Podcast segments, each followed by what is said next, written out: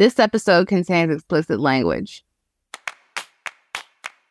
Welcome to Mom and Dad Are Fighting, Slate's parenting podcast for Monday, July 31st, the Too Many Sex Jokes edition. I'm Jamilah Lemieux, a writer, contributor to Slate's Care and Feeding Parenting column, and mom to Naima, who's 10, and we live in Los Angeles. I'm Zak Rosen. I make another podcast. It's called The Best Advice Show. And I'm dad to Noah, who's five, and Ami, who's two. We live in Detroit. I'm Lucy Lopez, and I host another podcast. It's called the Mamacita Rica Podcast. I'm mother to Amelia, who's 13, Avery, who's 10, and we live in Miami. Welcome, Lucy. Thank you. Today on the show, we've got an advice double header. First, we have a question about a nine year old who's made some sexual jokes. Then, we're going to help an anxious preteen who's going through toilet paper at an alarming rate. We'll end today by recommending some things we've been loving lately. Don't go anywhere.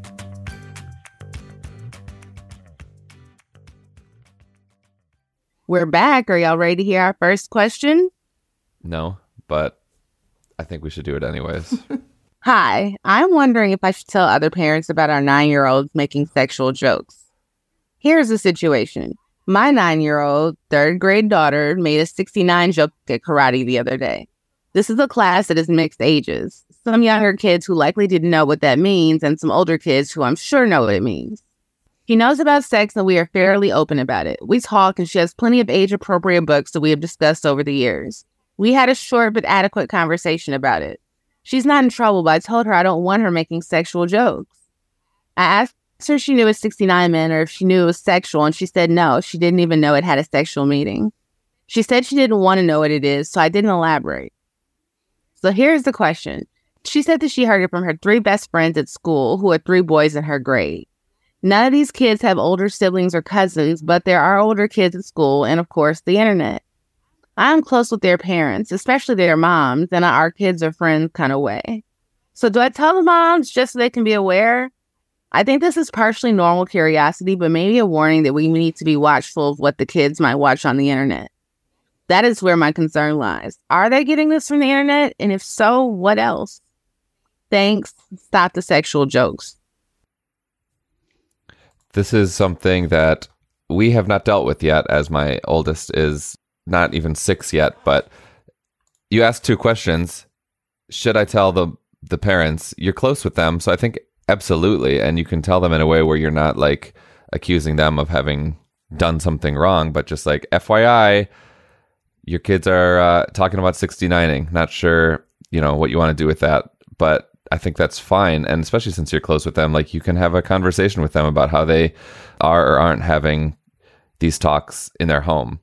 Um, and then are they getting this from the internet? I mean, probably, but who knows? I, I think it's great that you are and have been having fairly open sex talks. That just needs to continue. Um, and like, instead of just telling your daughter don't make sexual jokes, which I agree, like she shouldn't, talk about why. So listen, I love a dirty joke as much as the next person, but when a 10 year old is delivering a joke about 69ing, I kind of raise a little bit of a yellow flag because did she really hear it from the friend? Or did she hear it from somebody in the house or a dirty uncle the way that most of us grew up, you know? Well, at least mm-hmm. I did. I had a dirty uncle who had way too many 69 jokes and I turned out fine. now, the problem lies in whether approaching the parent and like having this conversation because you don't want to embarrass the parent but you kind of want to let them know what's up and approach it as like a team like hey what should we do like should we have a sit down with all these kids and be like this is un- inappropriate or maybe check the status on those parental controls on your youtube page so yeah just approach it in a more relaxed way because if they didn't hear it there, they heard it at school, probably saw it on the internet. And also ask your kid, what do they think 69 means? I always like doing that to my kids. Whenever they come to me mm-hmm. with some adult grown ass shit, I'm like, really? What does that mean to you? And chances are they have no clue what it means. And they just think it's funny because everybody else thinks it's funny. They've seen their friends say it and get a big reaction out of the right. people in their rooms. They're like, whoa. Absolutely. And so do anything you can to kind of you know deflate that tension like not talking about it with the parents is the opposite of what you should be doing you should be just talking as much as you can I think. Yeah, approach a situation like an episode in Law and Order. You're Olivia Benson, you're going to get to the bottom of this. but figure it out together, you know, because maybe the mom doesn't even know that their kid is running around acting like Amy Schumer, you know, in some crazy stand up on Netflix. Like, figure it out together. I think the more we all have this conversation together with parents, the better the solution and, you know, kind of everybody stays cool headed, cool minded. Jamilah Naima is, is this age what's the the status of of sexual talk in this space in your house You've definitely had a good amount of sex talk. You know, she knows technical terms for body parts and how babies are conceived. Um, but I haven't heard her yet start repeating things. Mhm. Like we haven't had any issues like this yet. What do you make of it I think you guys are correct. Lucy, I really like the idea of saying, you know, what do you think we should do? And like making this a collaborative effort between the parents. And hopefully they won't take, you know, umbrage at the idea of their children maybe being the ones to introduce it to your child, which is something you also always have to be careful for, that they may become defensive of their kid and say, well, how do you know Mhm. your daughter hear it on the internet? Mhm. But I think just being cool and like, hey, my daughter made this joke. I asked her where she got it from. She said, your child. So just wanted to let you know it sounds like this is what our kids are talking about. You know, um, what do you think? How do you want to handle this? What do you think a sex positive conversation sounds like with a nine year old? Um, when you know when discussing stuff like this, where it's like they're saying stuff that, that they don't even know what it means. These are things that adults do, you know, and sometimes kids think these things are funny or silly or weird, but they're just simply adult things. So they're not for children to discuss. They're not for you to think about, you know, at this point in your life. This is grown up business. It's grown up business, and like it. There's nothing wrong with grown ups doing it. You know, like you don't you don't want to like attach shame or or negative stigma to this stuff, despite it being something that, um, you know, they're too young to to learn about. So it's it, it's very complicated. You want to be clear that this is normal, healthy adult behavior. adult behavior yeah i mean how old were you two when you learned what 69 was I think I was like 13. mm-hmm. And I remember knowing immediately that I could not ask at home what 69 meant. So I asked my neighbor Mara, and Mara was like, Oh, well, 69 is this. And I'm like, Oh my gosh, how disgusting. um, but I, even after having that conversation, I just, you know, I grew up in a Hispanic household, and those were just topics you did not talk about at home with your mom or your dad. Like, absolutely not.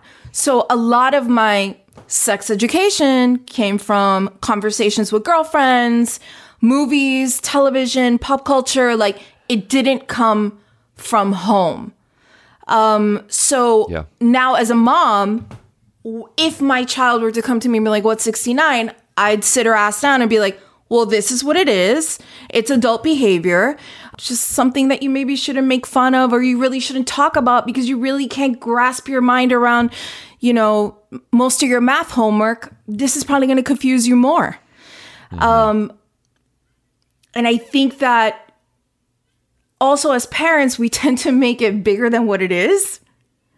And I think this sort of falls into that category, for me at least. Mm-hmm. Where it's like, it's just a 69 joke. Keep it mm-hmm. moving. Mm-hmm. Right?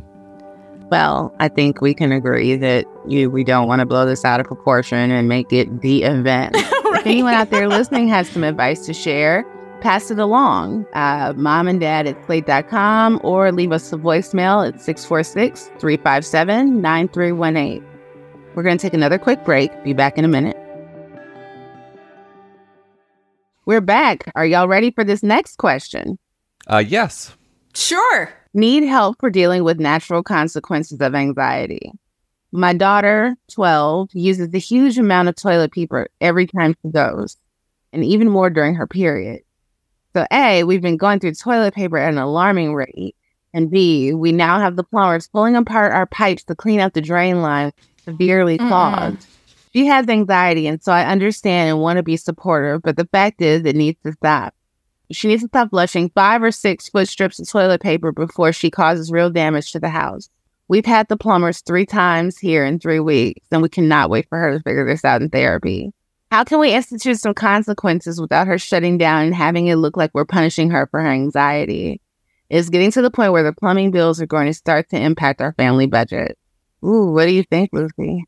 First of all, the fact that you're thinking about your child's feelings, wow, wow, wow. Good job, parent. Amazing. I grew up in a household where my parents were constantly reminding me how lucky I was to live in a free country and that toilet paper was a luxury.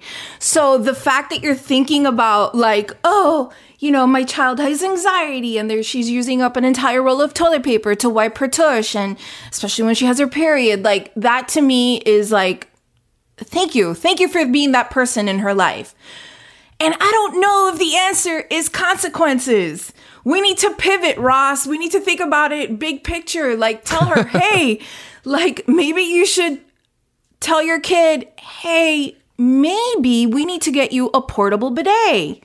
super available on Amazon on the cheap. Hmm. Get yourself a bidet instead of using up all that toilet paper hmm. because I don't know, like it, it hurts me like to know that this child has to like run through an entire roll of toilet paper. I think the important thing here is to give her some options and not necessarily consequences. Like, what if after you use the bathroom, just take a quick rinse? If that's if mm. this is the bot, it sounds to me like the issue here is if she's clean or not. Give her some options on that rather than consequences. Yeah, I mean, cons- I don't think grounding her or whatever or another consequence is going to work here. It sounds like, Yeah. and of course, I am not a psychologist, but this could be OCD. And you're right that you can't wait to figure this out in therapy. However, sounds like she needs therapy because um, this does seem like pretty classic OCD behavior, and there are ways to to deal with that um, professionally. So, like that should be the first priority. Your daughter. This is a manifestation of of your daughter suffering in some way. So so so that's a huge priority. Secondly, yeah, this plumbing issue is very real and this advice coming from me, someone who like I don't know how to fix anything, it might fall flat. However, because you're dealing with this so much, next time the plumber comes over, you should get them to teach you how to clear out the the pipes because I think relative to complex plumbing stuff, this isn't that. I think that there's th- th- like this is something that an actual non-professional can figure out how to do. And so if you can get a plumbing lesson, then you can do it yourself and save thousands of dollars in the interim. Um, another idea is, and this isn't a, this isn't great, but you might just have to limit the amount of toilet paper that you're making available in the bathroom. Like, what if you only have a little bit of a roll, like enough for her to use, but not enough for her to to use, you know, to clog the toilet in there. So you just have a little bit in there, and then you keep the rest of it, you know, I don't know, under your bed or hidden away.